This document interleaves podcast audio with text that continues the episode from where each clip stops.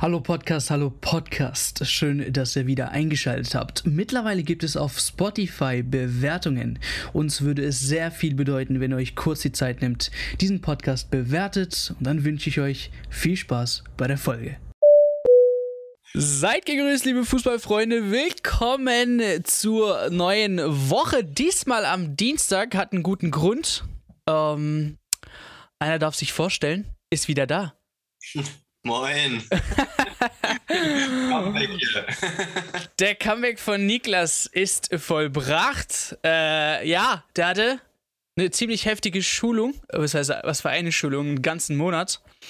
Ja. Ähm, vielleicht für den einen oder anderen, was ging da eigentlich? Was hast du gemacht? Vielleicht so ein paar Minuten, äh, ein paar Sekunden, was du so erklären kannst. ich habe einen Trainerlehrgang gemacht oder den mache ich jetzt schon seit anderthalb Jahren, aber da gibt es halt immer so verschiedene Profile. Da muss ich immer hin und kriege da Schulungen und das ist halt so eine Tagung, wo ich ganz viel erzählt bekomme über theoretisches Wissen, über Belastungssteuerung, über Ernährung, über Ruhepausen im Kinder- und im Jugendbereich, äh, im Erwachsenenbereich und so. Also das sind halt aus ganz vielen verschiedenen ja, aus ganz verschiedenen. Welcome back to Zoom. Eine kleinen Hänger, aber wir sind gleich wieder da.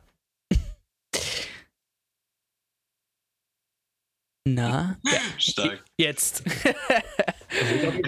War einfach aus ganz vielen verschiedenen Bereichen halt rund um eine Trainertätigkeit dann ähm, für später, dass ich da halt gut vorbereitet bin. Viel theoretischer Input, bisschen praktischer Input. Man muss dort Lehrproben vor, vorführen, ähm, die halt auf diesen theoretischen äh, Grundlagen aufbauen. Und ja, ist eigentlich schon ganz interessant in vielen Bereichen. Manchen, manchen Stellen war es ein bisschen zu lang und zu ausführlich, aber man lernt schon viel und ähm, ja. Okay. Was denkst du, deutsches Niveau ist okay? Von der Trainerausbildung? Ja. Ja, also ich sag mal, es ist äh, viel, was nicht unbedingt immer umzusetzen ist. Äh, das ist ja wie in jedem Studium wahrscheinlich auch oder so. Äh, ja, wo man halt sagen muss, da gehen halt Theorie und Praxis oft auseinander, aber die, die theoretische Ausbildung an sich ist schon relativ umfangreich. Ich kann es jetzt nicht mit anderen Ländern vergleichen, weil ich das halt nur hier in Deutschland mache. aber ähm, ja, also man hat schon sehr viel äh, Wissen beieinander, wenn man die Schulungen alle besucht, die Tagungen alle besucht und ähm, ja. Hängt aber auch immer ein bisschen vom Ausbilder ab, muss man auch dazu sagen. Ja, äh, der Erik und ich wollten uns eine Dings, äh, eine Co-Trainertätigkeit bei dir dann sichern, ne? Ja, auf jeden Fall. Kein Problem, ja, wir müssen dann, äh, die, die, die Zuschauer, die Zuhörer können dann einen Verein auswählen, wo wir hin können. So, so ein Luxus wird das wahrscheinlich sein, ne? Äh. Ja, auf jeden Fall, auf jeden Fall. Ja, aber schön, dass du wieder da bist. Äh, deswegen, äh, wie gesagt, heute erst die Aufnahme. Das heißt, sie bekommt dann morgen die Folge. Aber trotzdem drei am Stück. Und ich glaube, Fußball oder allgemein die ganze Welt, die hat uns nicht im Stich gelassen. Von Klatschern beim Oscar äh, bis zu Oliver Pocher, der auch Tage zuvor geklatscht wurde. Neben Down, das war der, der, der Highlight für mich eigentlich. Klar, jemand zu klatschen ist nicht schön, aber Christoph Daum, wie er da chillt, Alter, denkt sich so, oh, was geht denn jetzt die ab, Digga? Da hat mich direkt an diese. Schon oft gesehen. Ja, der, hat mich direkt an diese Zugszene erinnert, wo die Eintracht-Fans da zugestiegen sind oder erstmal hier voll mit Drogendaumen und was weiß ich, Alter. Ja. Oh Mann. Ähm, ja, aber wir reden auf jeden Fall natürlich über den Fußball. Allen voran die Qualifikationsspiele, ähm, die Disco-Techno-Laser-Show beim Senegal-Spiel gegen Ägypten. auf die kommen wir auf jeden Fall nochmal rein, beziehungsweise auf die allgemeinen äh, Qualifikationsspiele auch in Europa. Cristiano Ronaldo ist dabei, die Italiener nicht. Madre mia. Was ist da passiert? Nordmazedonien hat gegen Deutschland gewonnen. Wir haben es schon vorher eigentlich gewarnt. Das ist keine Mannschaft, die man unterschätzen darf. Aber mit 34 Torschüsse zu drei, ja, da äh, darfst du dich nicht wundern, wenn da einer noch danach reingeht. Noch, also ist schon eine peinliche Geschichte für die Italiener. Äh, Fun Fact: Seit 2006 nicht mehr bei der WM gewesen, ne? Das ist auch äh, etwas Krasses für eine so eine Fußballnation. Äh, glaubt man, also glaubt man kaum. Aber da haben sie echt einige verpasst äh, nee, 2010 Gruppenphase aus, ausgeschieden. Ja. Genau. Und die, ja, auch. ja, so, der, das war ja dieser. Ohne ein Spiel, gewonnen zu haben, glaube ich, die Statistik. Genau, ist das. ist ja der WM-Siegerfluch, ja. ne? Ja. Ähm, Aber schlecht läuft's. Aber immerhin, Europameisterschaft gewonnen. Erklärt sich das einer, ey. Ähm, genau, dann schauen wir ein bisschen auf Transfer-News. Da gibt's auch einiges, äh, was wir berichten können. Erik hatte auch was über die, ich zitiere, DFB-Fuzis. Warum nennst du die eigentlich so? Keine Ahnung, weil jetzt ja Länderspielpause war und die standen so ein bisschen im Fokus und Fuzis ist für mich so ein Ausdruck für, keine Ahnung, Spieler oder Kollegen, keine Ahnung. Alles klar. So, nehmen wir auf jeden Fall mit ins, äh, in das, äh, ja, in den Duden mit rein. Neue Eriks Duden. Und, und wir zu guter Letzt schauen wir auf den äh, 28. Spieltag. Ähm, es wird immer ja, knapper, es wird immer enger, es wird immer. Wir bewegen uns gegen Ende der Bundesliga. Äh, Abschießkampf weiterhin spannend. Ähm, oben eher weniger, das kennen wir ja von den letzten Jahren. Und äh, würde sagen, verlieren keine Zeit. Freuen uns auf jeden Fall, dass wir euch die Woche weiterhin äh, drei Folgen liefern können und wünschen auf jeden Fall viel Spaß. Jetzt damit direkt erste Folge. Kommen zu den WM-Qualis. Eigentlich sollte es ja nicht spannend äh, sein oder äh, sollte man kaum verfolgen, aber irgendwie ist das doch äh, in aller Munde gewesen. Ich rede hier jetzt nicht von uns, lassen wir das vorab ich meine, wir haben jetzt hier nicht die Reichweite wie äh, Wums oder Sportschau oder was auch immer, aber alle haben drüber berichtet. Vom Scratch-T-Shirt, Digga. Ey, ah, du warst ja live dabei, gell? Ja, ich war live bei denen auf der Tour. Genau, Shoutout. Shoutout an Echinger. Ähm, genau, es war ja an allen Munden äh, und von daher reden wir halt auch drüber, ne? Die WM-Quali in Katar. Deutschland bezieht Gas aus Katar. Ich glaube, wie, wie ist jetzt nicht verwerflich, wenn wir jetzt hier drüber reden. Ähm, fangen, wir, fangen wir mal mit Afrika an und gehen dann zu Europa. Wenn wir gerade aufnehmen, spielen noch drei, ja, laufen noch drei Spiele. Algerien liegt 0 zu 1 zurück, außer ich muss das vielleicht nochmal aktualisieren. Wären aber weiter. Im ersten Spiel haben sie gespielt. Wie viel? Puh, da fragst du mich jetzt was. Ja, okay. Aber wir werden auf jeden Fall weiter. Beziehungsweise Ja, Algerien, äh, für den einen oder anderen, wer das nicht kennt, WM 2014, ne? Deutschland, glaube ich, genau. Das war, das war ein Kracher. Da wären wir fast nicht Weltmeister geworden. Es war ein knappes Spiel. Äh, Marokko mittlerweile 4 zu 0. Also Hakimi, den sehen wir auf jeden Fall ähm, bei der WM. Und äh, Tunesien, Mali 0 zu 0. Aber das Spiel der Spiele das Finale der, ja, des Afrika Cups nochmal in der Quali, das war schon hart, Alter, dass die zwei ausgelost worden sind. Senegal gegen Ägypten und dann, ja, bis zum Elfmeterschießen. Das erste Spiel hat Ägypten 1-0 gewonnen, 1-0, dann Senegal über 90 Minuten bis hin zum Elfmeterschießen. Aber ich glaube, das größte äh, oder die, ja, die größte, ähm, den größten Manko, den wir beide haben hier, ist einfach die Lasershow gewesen, ne? Ja, definitiv. Allein die Summe, was da ein Salah oder der Torwart von Ägypten abgekriegt hat, also das ist halt, das will keiner im Fußball sehen. Ich meine, wir haben es damals schon zur EM gesagt, dass das unter aller Sau ist, als die Engländer hier mit Laser gegen die Dänen, meine ich, war das damals, im Elfmeterschießen, ich, war gegen Dänemark, meine ich. Bin mir echt nicht sicher. Ich weiß, ich weiß es jetzt gar nicht mehr, aber auf jeden Fall war es in England und da haben sich auch viele drüber aufgeregt, aber da waren es in Summe nur Einzeltäter. Aber das ist ja jetzt schon, sage jetzt mal, mindestens mal eine Gruppierung, die da Laserpointer mit ins Stadion geschleppt haben, um dann hier die ganzen Schützen zu ärgern. Und das ist halt schon irgendwie unter aller Sau. Und äh, ja, da hätte ich mir halt einfach gewünscht, dass der Unparteiische da irgendwie eingreift und dann sagt, hier, gut, dann müssen wir das Ganze nochmal auf anderem Platz irgendwie wiederholen oder so, keine Ahnung. Aber das geht halt echt nicht. Ja, wer sich das Ganze ein bisschen vorstellen möchte, einfach mal, keine Ahnung, googeln äh, Dings Senegal gegen Ägypten. Also wir haben uns ja mittlerweile bei einem Laserpointer schon beschwert, ne? Also wenn sogar nur ein bisschen hier grün im Gesicht zu sehen ist, hat man sich schon beschwert. Aber Leute, das sind ich, wirklich ungelogen 20 bis 30 gewesen oder so auf einmal. Zack, zack, zack. Und der Schiedsrichter wurde eingelasert, Torhüter, Schütze, also alle. Und das, ich fand's halt krass. Äh, ich saß mit meinem Vater unten und wir beide gucken uns so an und denken, hä? Merkt der Schiedsrichter nichts, Digga? So, ich weiß es nicht. Äh, Niklas, gibt's da irgendeine Regel, äh, die besagt, dass jetzt ein Spiel unterbrochen wird? Äh, aber allein aus Unfairness würde ich sagen, Digga, jetzt wird erstmal gestoppt. Äh, Senegal muss schauen, dass seine Zuschauer ein bisschen hier Respekt vom Gegner haben und dann wird weitergespielt, weil. Zumal wir hatten ja, wir hatten ja die Woche davor den Becherwurf, haben wir ja thematisiert, wenn da was von außen reinkommt, dann wurde das Spiel sofort unterbrochen. Und jetzt haben wir in Summe auch, äh, sage ich jetzt mal, irgendwelche Gegenstände, die da eine Rolle spielen. Und da hätte man, finde ich, auch durchaus das unterbrechen können, das Ganze. Genau. Und äh, äh, nochmal, genau, es ging darum, einer vielleicht, da hätte man vielleicht drüber streiten können, hey, so ein äh, Idiot halt äh, in den Reihen kann man nichts für, aber wie gesagt 30, 50. Äh, genau, zurück Nik Niklas, Alter. Gibt's da irgendeine Regel, die was besagt? Also ich kenne jetzt keinen genauen Paragraphen, wo das mit Laserpointern geregelt ist, aber wenn natürlich äh, externe Faktoren ein Spielgeschehen halt beeinflussen, dann obliegt es halt schon dem Schiedsrichter, das Spiel zu unterbrechen oder auch abzubrechen. Das ist ja immer so. Das ist auch beim, beim Becherwurf letzte Woche ja so gewesen.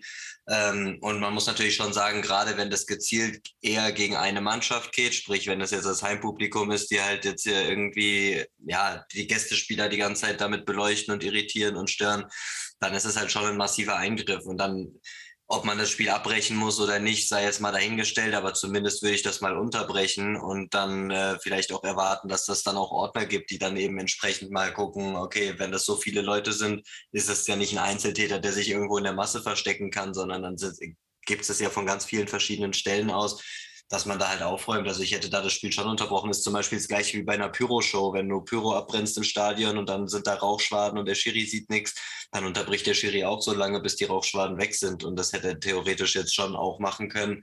Ähm, Hättet hätte ihr das verstanden, wenn Ägypten auf einmal sagt, nö, machen wir nicht? Jetzt sogar, also im Spiel können wir vielleicht äh, ein Auge zudrücken, aber ganz sicher nicht beim Elfmeterschießen so viel Laser ins Gesicht zu bekommen. Ja. Ja, hätten sie mit Sicherheit auch machen können, beziehungsweise ich, ich habe das Spiel jetzt nicht gesehen, deswegen weiß ich es nicht, ja, aber zumindest hätten sie sich halt beim Schiedsrichter darüber auch beschweren können. Und ja, gut, wenn der Schiri natürlich sagt, nö, ich unterbreche das nicht, habt ihr Pech gehabt, dann müssen sie weiterspielen und okay. können es natürlich danach anfechten, weil wenn du dann nicht weiterspielst, dann ist es im Prinzip wie ein Nichtantritt sozusagen, weil der Schiedsrichter beendet das Spiel und das könntest du dann danach am grünen Tisch vielleicht regeln. Aber ähm, ja, es wäre auf jeden Fall eine sehr merkwürdige Schiedsrichterleistung, wenn einer da 30 Laserpointer ins Gesicht bekommt und sagt, hier, sorry, Schiri, aber das stört mich gerade beim Schießen. Und der Schiri sagt, ja, Pech gehabt, halt die Fresse und schieß einfach. das wäre jetzt auch äh, sehr merkwürdig. Äh, ich habe jetzt nicht gesehen, inwiefern es da Proteste von, von Seiten von Ägypten gab, aber die Bilder, die man da so gesehen hat, das ist schon echt heftig. Also als Schiedsrichter, pff, das hätte ich, glaube ich, auch unterbrochen, das Spiel. Ja, damit äh, schießt äh, Mané wieder den Salah aus, aus, äh, aus irgendwas, also einmal Afrika und jetzt WM. Äh, witzige Szene da, wo äh, Jürgen Klopp Sané im Tunnel da Glück wünschen wollte. Dann kommt Salah raus und er hört auf, so quasi den zum Umarmen und so und denkt mir so, okay, äh, ich will jetzt hier nicht parteiisch sein, damit der Salah jetzt nicht hier eingeschnappt ist. Um, ähm, aber wird, wird witzig wieder in Liverpool dann beide zu sehen. aber ich denke mal, Profis genug, um das äh, zu überstehen zu können. Um, ähm, genau, das aus Afrika. Mailand, Irak hat verkackt. Nice. Äh, kann man nichts machen. Idioten halt. Aber auch sehr dumm, wirklich. Sehr, sehr dumm. sehr, sehr dumm. Ähm, das war Asien, genau. Äh, Kanada, Glückwunsch von Sie, Alter. Der hat sich ja, mega gefreut. Ja. Ähm, nach 36 Jahren war es, oder 38 irgendwie so. Ähm, ja. Oder sogar 39. Welcome back. Aber verdient, ne? Also was, was äh, in den letzten Jahren äh, da äh, allgemein im nordamerikanischen Bereich äh, an Fußball passiert ist. Ich glaube, da können wir uns auf jeden Fall freuen, dass, äh, dass der Fußball äh, aus diesen Ecken bereichert wird. Es ist auf jeden Fall viel Qualität, was dort aufläuft. Um, ja, ähm, definitiv. Genau. Ich glaube, und dann äh, bei der WM schauen wir mal, was Kanada macht. Ob es jetzt eine großartige WM wird, keine Ahnung. Aber immerhin sehen wir von sie hoffentlich natürlich fit, dann ready für die WM. Ähm, genau. Südamerika, nichts Besonderes eigentlich, war eigentlich auch alles. Und dann äh, blicken wir zurück ja auf Europa. Heute das Spiel ähm, Numero Uno Polen äh, gegen Schweden. Das war souverän. Da hätte ich mir echt ein bisschen mehr von den Schweden erhofft. Ne? Muss ich ehrlich sagen. Ähm, aber da hat es Polen souverän gemacht. Ich, Polen ist jetzt auch nicht die stärkste Mannschaft gewesen in der Quali, so kam es mir jetzt rüber. Ähm, ja. Und haben trotzdem jetzt souverän 2-0 gewonnen.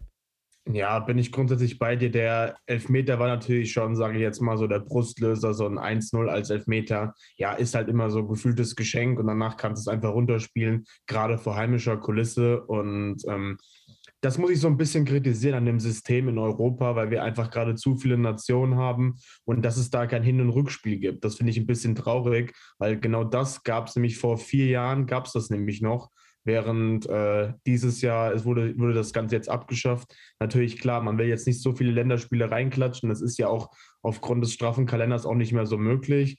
Aber liegt halt einfach daran, dass wir jetzt ja neue, äh, neue, neue Richtlinien haben, äh, vermehrt äh, eine größere WM, also an Teilnehmerzahlen.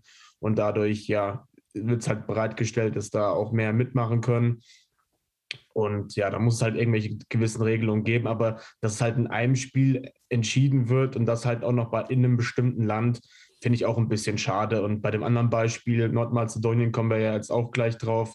Die hatten ja im Endeffekt zum Beispiel zwei Auswärtsspiele. Und ja, das ist dann schon ein bisschen traurig dann, weil vor heimischer Kulisse, glaube ich, wäre da in Skopje beispielsweise mehr abgegangen. Ja, das habe ich auch nicht richtig verstanden, als ich dann gesehen habe, wieder Portugal zu Hause. Ich denke mir so, okay, ähm, aber ganz ehrlich, äh, Portugiesen haben es super gemacht. Äh, das war ein ja, souveränes Spiel von denen. Äh, Ronaldo wieder Team, Team Ronaldo, äh, also quasi kein Einzelgänger Ronaldo, wie wir den kennen, aber äh, mehr hat sich mehr ins Team etabliert. Auch das Assist auf äh, das 1 zu 0 von Bruno Fernandes, der ja ein exzellentes Spiel hatte. Ne? Also, der hat aber beide, mhm. beide Buden gemacht. Das zweite richtig, richtig geil. Ähm, und das sind halt so die Momente, die Portugal prägen ähm, in den letzten Jahren. Und ich glaube, wir werden auf jeden Fall eine gute WM von denen sehen. Ähm, mit der Klasse, die sie haben. Und auch die jungen Spieler, zum Beispiel der Otavio da vorne, den kannte ich noch gar nicht, ne? aber der äh, flink, Digga. Und ich denke mir so, mit der Größe, die er hat, kommt er trotzdem an äh, Gegenspieler äh, oder gegen Verteidiger, die zwei Köpfe größer sind, gut vorbei. Hat das Auge für seine Mitspieler und so weiter und so fort. Also Hut ab. Ähm, Portugal wird auf jeden Fall eine nervige Mannschaft bei der WM. Das glaube ich. Ja, mal schauen. Bin ich aber grundsätzlich auch bei dir. Ich glaube auch, dass sie jetzt deutlich stärker sind als die Jahre zuvor bei der Weltmeisterschaft. Jo. Ähm, und dann kommen wir zu der Nationalmannschaft, zum DFB. Und ähm, ich meine, wenn ich jetzt richtig schaue, unter Hansi Flick noch keine Niederlage, ne? Ich wüsste jetzt keine. Ich wüsste ja. auch. Ja, also so was ich jetzt sehe, hier was da steht, wenn es doch noch irgendwo eine gibt, tut uns das leid.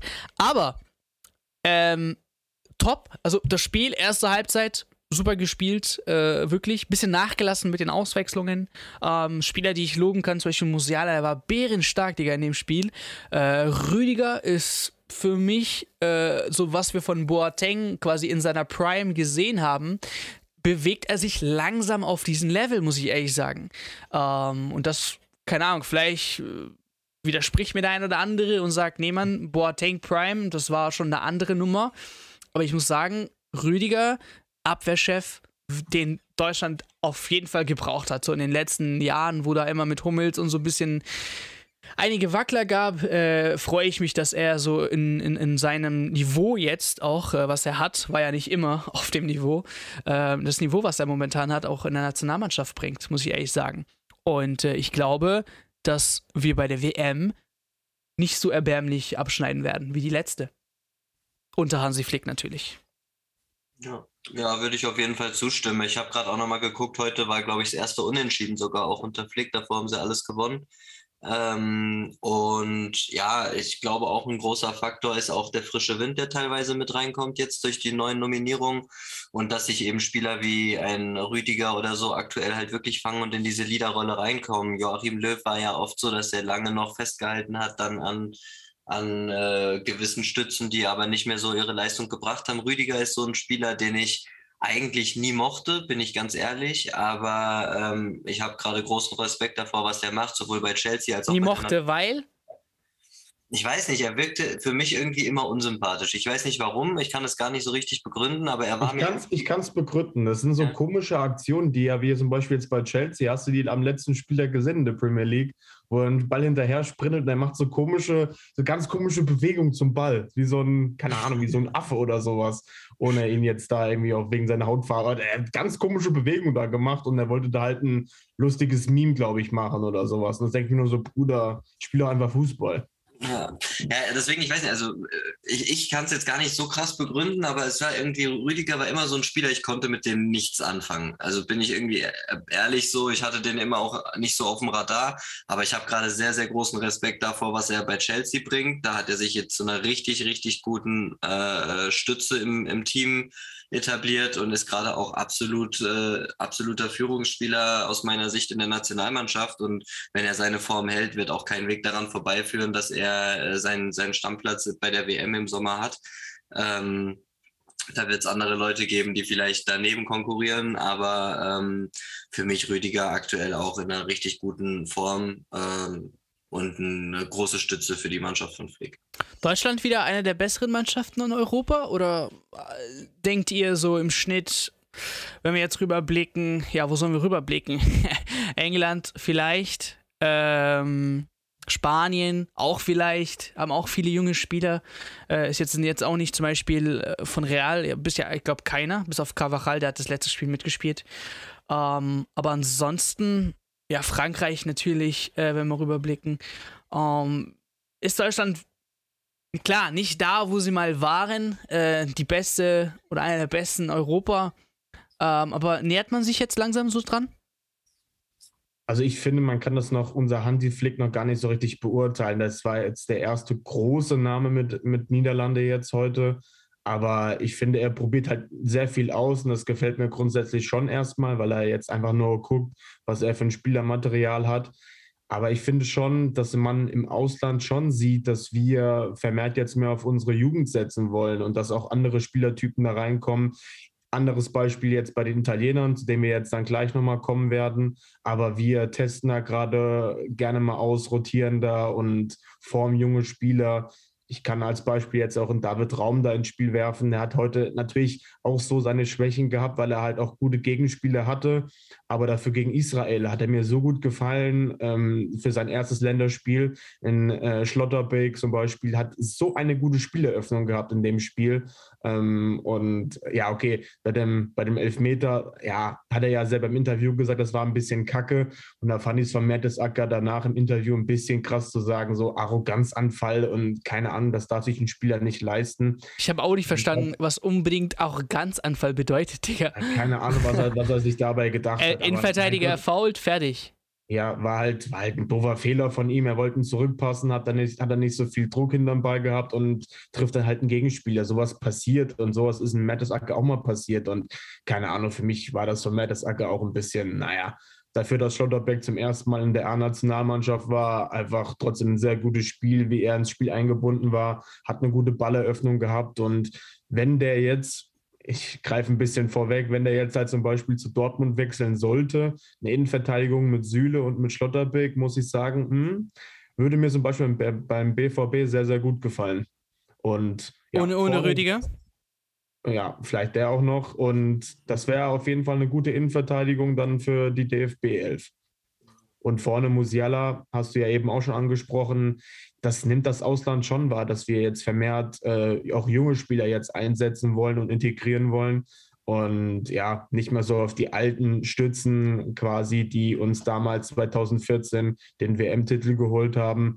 Aber ich finde trotzdem, so, so, Leute brauchst du trotzdem nochmal so ein bisschen im Kader, dass das Teamgefüge einfach so. Ja, auf jeden bleibt. Fall. Ist ja, ist ja auch und, die Erfahrung, die sie mitbringen. Ja. Ne?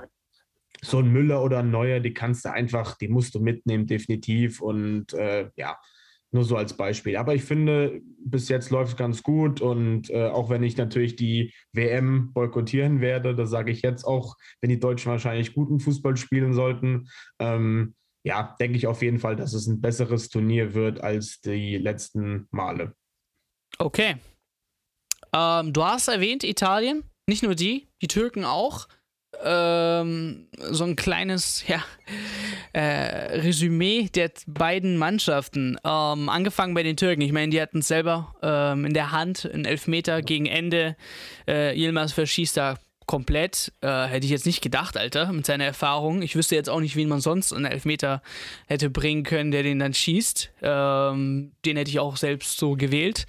Ähm, witzig, die ganzen Memes. Da war eins, Alter, habe ich nicht geglaubt, hat einer mit einer Waffe gegen seinen ja. Fernseher gezielt und gewartet und dann verschießt Yilmaz und der schießt dann auch wirklich. Der drückt ab. Der drückt einfach ab. Müsst ihr euch mal vorstellen, ihr schießt wirklich mit einer Waffe da zu Hause gegen euren Fernseher. Ähm, aber ja, die Türken machen das Unmögliche möglich. Leider nicht die WM-Quali. Hätten sie echt verdient, weil ich fand wirklich, die haben richtig guten Fußball gespielt. Da gab es manche Momente, so auch äh, manche Phasen, ähm, wo die Mannschaft unglaublichen ja, äh, Konterfußball gespielt haben.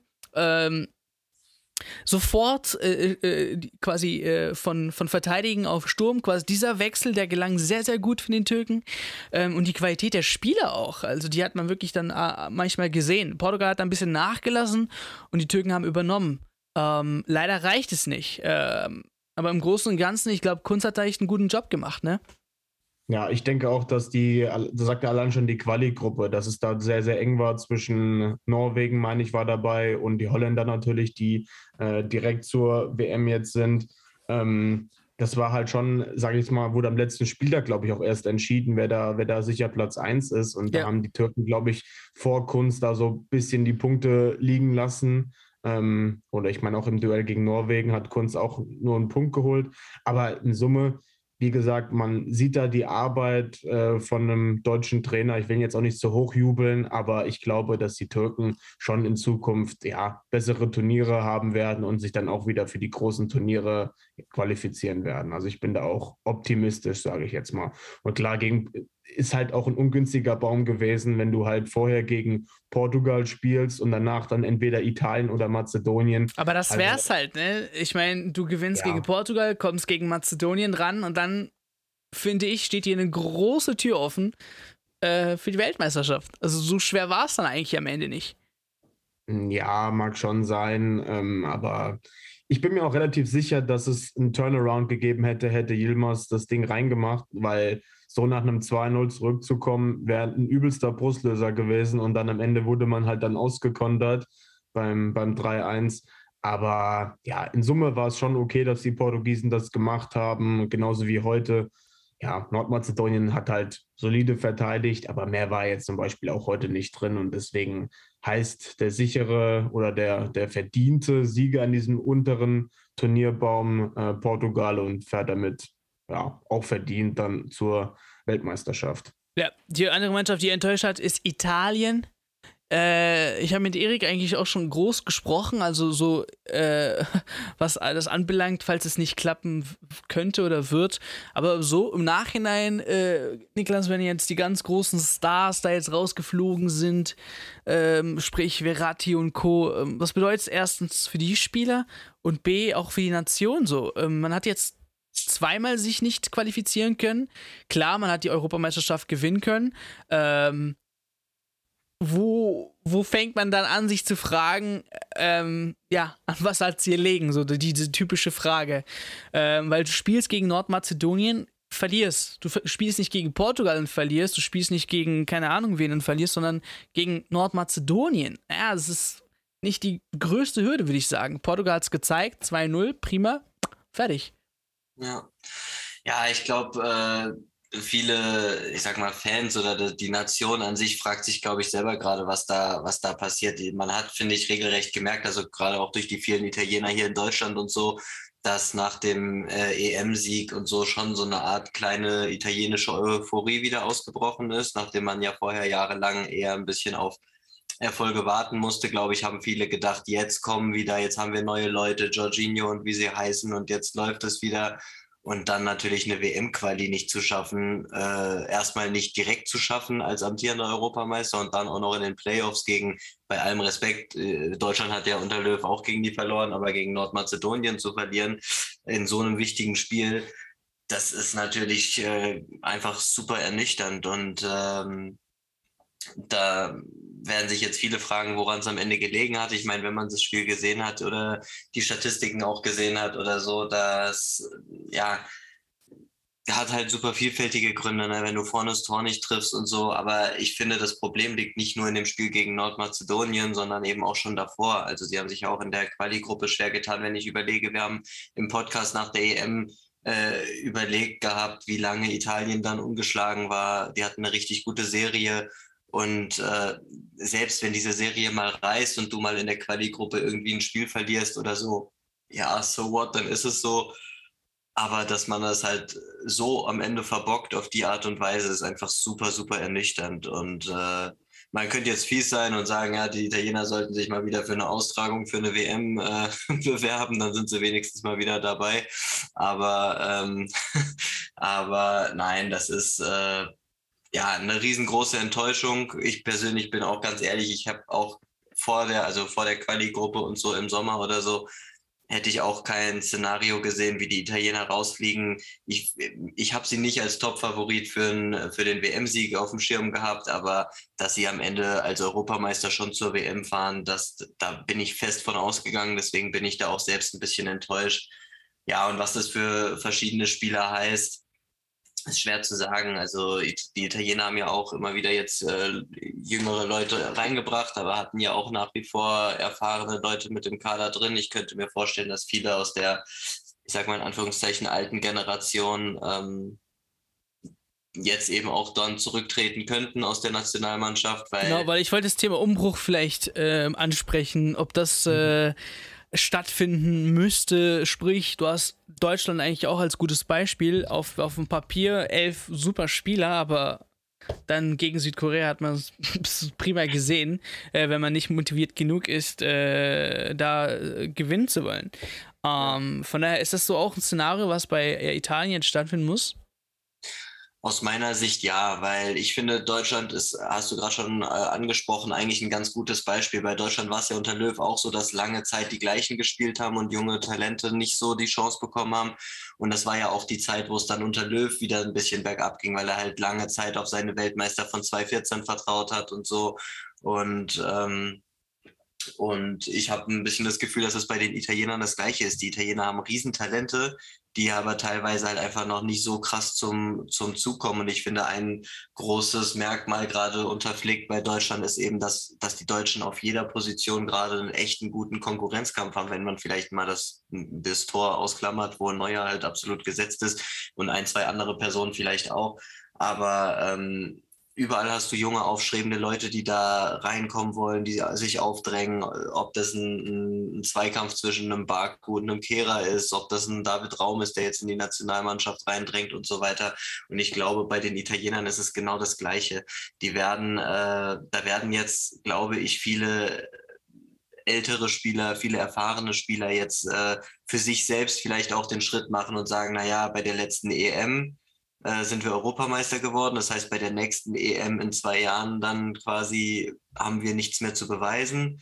Und bis zur nächsten WM sind es vier Jahre. Bis dahin sind die äh, realistisch gesehen auch nicht mehr auf dem Top-Niveau, dass sie der Mannschaft helfen. Und ich glaube, jetzt ist der richtige Zeitpunkt, um da einfach den Weg frei zu machen, dass eben auch die junge italienische Generation äh, die Möglichkeit bekommt, sich auf höchster Bühne zu beweisen. Und eben genau das, was wir gerade auch unter, unter Hansi Flick sehen, mit einem neuen Trainer, mit einem, mit einem Umbruch, wo immer wieder junge Spieler die Möglichkeit haben, sich reinzuspielen in die Mannschaft. Bestes Beispiel Nico Schlotterbeck, der sich jetzt in dieser Saison einen richtig guten Durchbruch hatte und der jetzt auch gerade das Vertrauen von Hansi Flick bekommt. Und ich glaube, bei den Italienern wäre es genau der richtige Weg, genau dasselbe zu tun.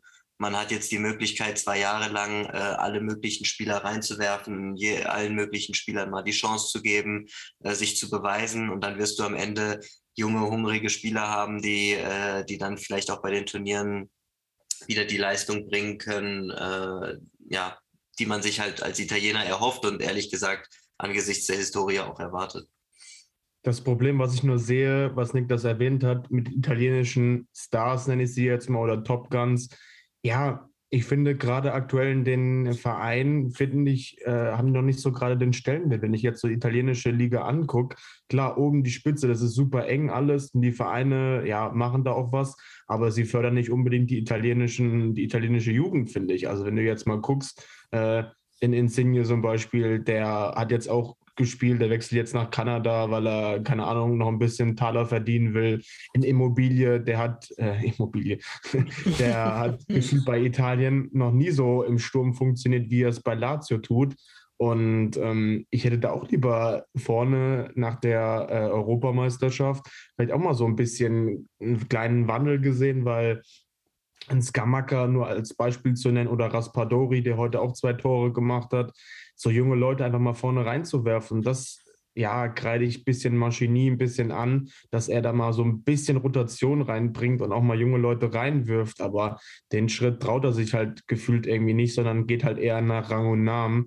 Und da ist halt eine Immobilie halt vielleicht so der bisschen größere. Ähm, aber wie, die, wie, die, wie das letzte Turnier schon gezeigt hat, finde ich, kommen die Italiener größtenteils nur über ihren Team Spirit.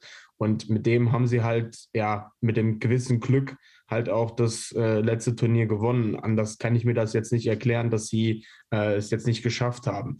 Aber wir müssen halt auch darüber reden, dass sie in der Quali auch, ja, in den Duellen gegen die Schweiz auch ein bisschen Pech hatten, weil sie halt zum Beispiel zwei Elfmeter verkloppt haben. Jorginho hat sie beimal, äh, beide Male gegen Sommer nicht reingemacht. Und dann wäre wär ein Ding nur drinne gewesen, dann wären die Italiener vor den Schweizern gewesen und dann hätten wir, würden wir jetzt nicht drüber reden.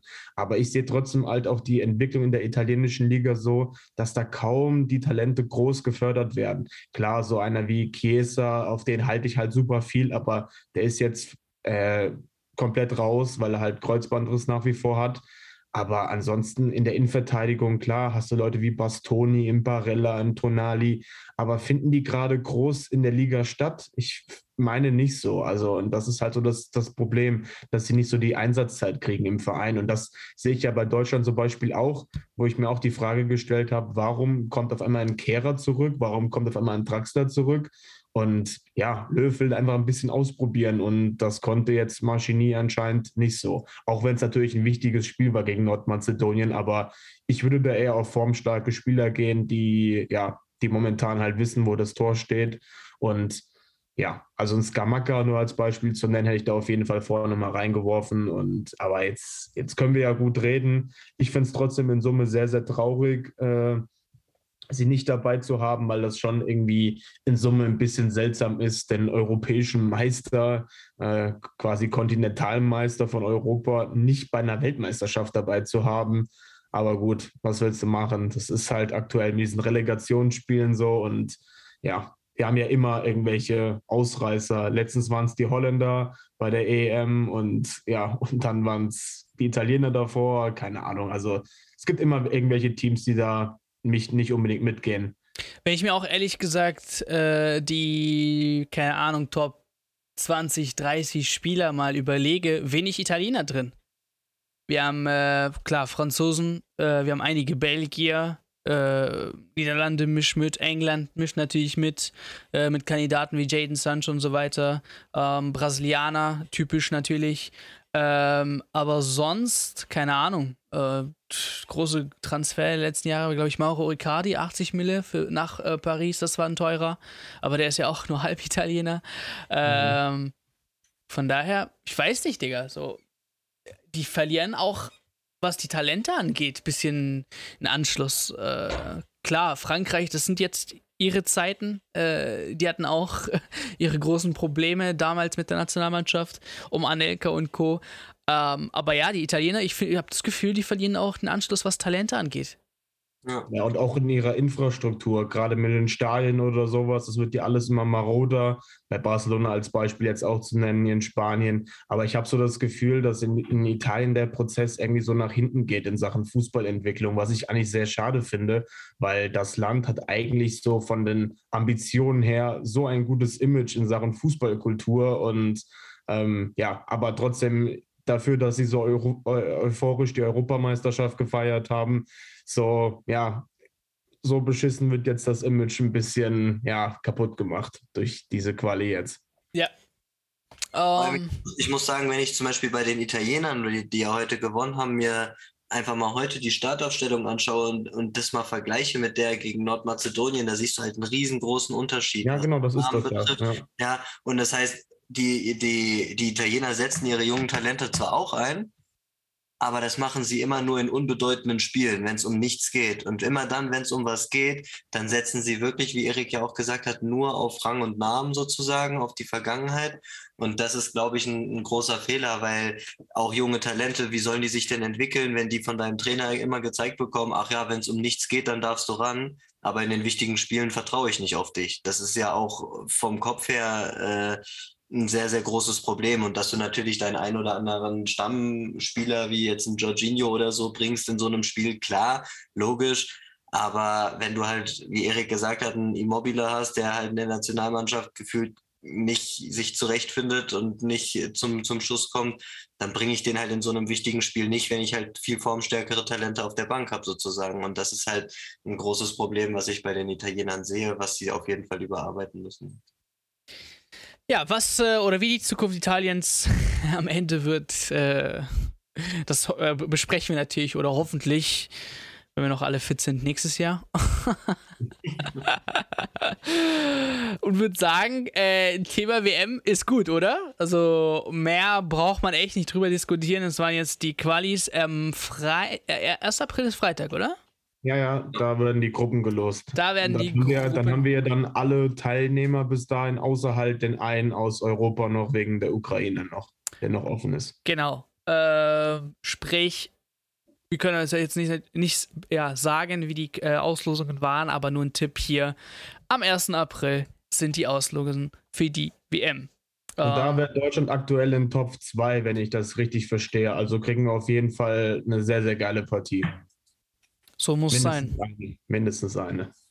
Genug mit Losglück. ich habe auch das, über das Video gelacht, wo du mir geschickt hast. Habe ich auch vorher gesehen mit Infantino.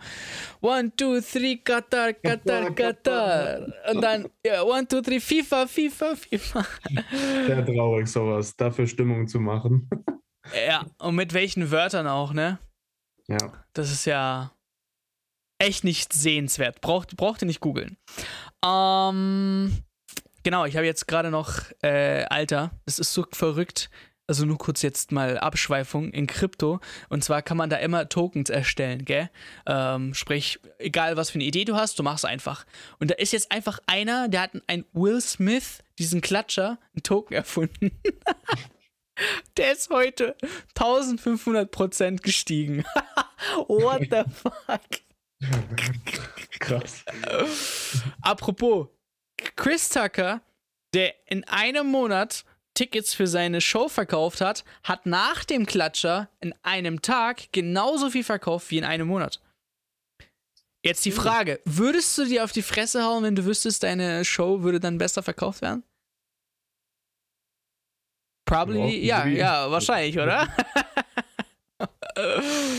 ja, aber das war ganz witzig, ne? Ich weiß nicht, äh, was der Will Smith da gedacht hat tatsächlich wird seine Frau in, wahrscheinlich in G.I. Joe äh, Dings spielen, ne? Zwei.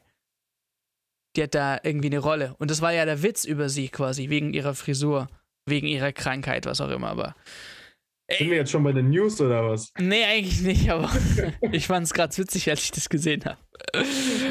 Okay, ja. Leute, ich, ich würde sagen, äh, das war, war die, äh, ja, bisschen Internationalität. Und äh, wie gesagt, am Freitag die Auslosung könnt ihr euch informieren. Und dann sind wir jetzt bei den News. Ne? Äh, wir reden natürlich nicht über Chris Tucker und Will Smith oder Oliver Pocher, der vielleicht den einen oder anderen es verdient hat. Trotzdem, Gewalt ist keine Lösung. Christoph Daum hat es auch gesagt. Was sucht er da neben Pocher? Das war meine erste Frage. Was sucht er da? Und was war das okay. überhaupt? Ich, ich habe keine Ahnung, was war das denn für ein Event? Das war der, das war der letzte Boxkampf, glaube ich, von Felix Sturm oder sowas. Okay, okay, okay. Ich denke mir so, was macht Christoph Daum da bitte? Neben Olli Pocher, Digga. Kumpel, Begleitschutz, keine Ahnung. Begleitschutz, oh ja. Das erste, was Oliver Pocher gesucht hat, waren die Security-Leute, Digga. Ja. Ich denke mir so, okay, also, ich meine, guck mal, wenn du aus die Fresse gehauen wirst, du hast keine Chance, also versuch doch wenigstens wieder aufs, also zurückzuschlagen oder so, aber der rennt ja einfach wie hier die richtig eine Ja, ich glaube, ich wäre auch erstmal geschockt im ersten Moment. Also. Ja, klar, erst, erst, erstmal macht das, macht man das nicht ja. aus, aus dem. Ist ja auch schwach, äh, äh, quasi un, unerwartet, da jemand auf die Fresse zu hauen. Macht man ja auch nicht. Sondern Angesicht zu Angesicht, sag, ey Pocher, jetzt in zwei Sekunden geht's los. Zack, bumm. Zack. Zack. Wahrscheinlich der im Ring dachte sich, öh, was geht jetzt da? Box ich jetzt oder ihr? äh, Alter, das wäre aber witzig, wenn der Christoph Daum wirklich da ein, äh, eingeschritten hätte. Sagen, so nicht, junger Freund. Und dann so Smackdown-like auf dem Boden. Bam. Er hat ein absolut reines Gewissen. Ja. ja. Okay, Episode ist vorbei. Vielen Dank fürs Zuhören. Bitte, bitte, bitte, bitte lasst unbedingt ein Review oder ein Abo da. Das hilft sehr diesen Podcast und vielen Dank nochmal fürs Einschalten. Bis zur nächsten Folge.